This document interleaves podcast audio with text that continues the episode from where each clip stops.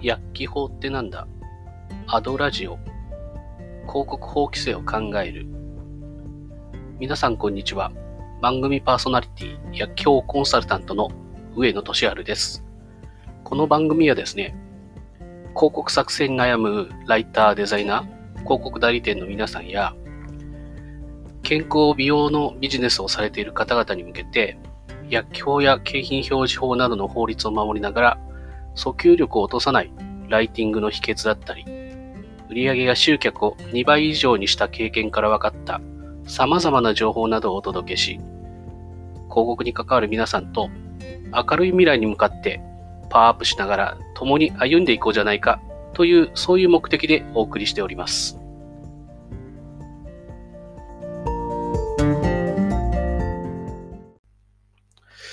さてさて、今回はですね、まあ、健康食品の広告や反則物を作る上で、薬莢を守るために必要なこととはというテーマでね、お話をしていきます。健康食品の、まあ、広告作成時には、まあ、これだけはね、押さえてってほしいっていうことがね、まあ、3つありますんで、そこをね、解説をしていきます。でですね、この3つをね、まあ大体意識しながらね、制作をしていけばですね、大体まあ8割方、まあ薬機をね、守ったね、広告を作ることができるので、まあぜひね、覚えておいてください。で、早速ですね、1つ目からいきます。1つ目はですね、まあ効能効果を言ってはダメっていうのがあります。まあ、癌に効くとか、便秘改善だとか、花粉症予防とか、まあ、効果をね、まあ、医薬的な効果がありますよって書いてはダメですよってまあもう薬機法と健康職員のところでね、まああの、結構毎回言ってますんで、ここはね、皆さん分かっていただけると思います。一つ目は、まあ、効能効果を言ってはダメというところ。で、二つ目はですね、体の特定部位を言ってはダメということです。肝臓にいいだとかね、腸を活発にとか、目が良くなりますとかね。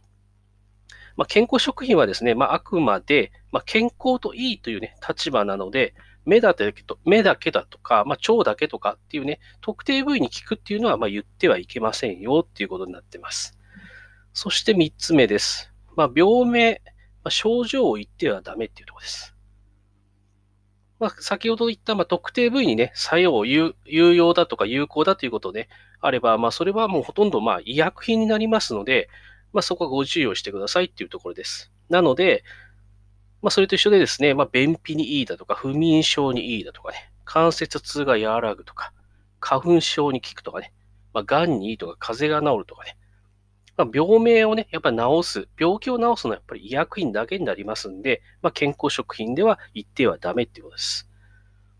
まあ、健康食品の中でもね、まあ、あの、高血圧みたいなね、よく出てくるんですけども、やっぱりそういう病名が、ね、出ただけでも、なんかこう血圧が下がるんじゃないかっていうね、こう勘違いを起こされるっていうのもあるんで、まあそういうね、勘違いをね、避けるためにも病名はつけちゃいけないですよ。病名に効くんですよってことはダメですよってところです。じゃあもう一回、えっ、ー、と、三つですね、まとめます。で、一つ目、効能効果を言ってはダメ。で、二つ目、体の特定部位を言ってはダメ。三つ目、病名、症状に言ってはダメ。で、この3つをですね、押さえながらですね、まあ、健康食品のま反則物を作れれば、まあ、いや、今日クリアした、まあ、広告が作れるので、ぜひ、あの、覚えておいてください。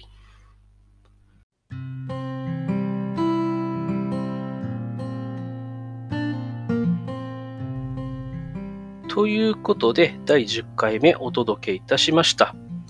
で、次回以降もですね、まあ、健康食品における、まあ、や今日のね、規制についてね、どんどんお届けしていきます。まあ、4つの判断基準とかいろいろありますんで、まあ、楽しみにしといてください。今日も聞いていただいてありがとうございます。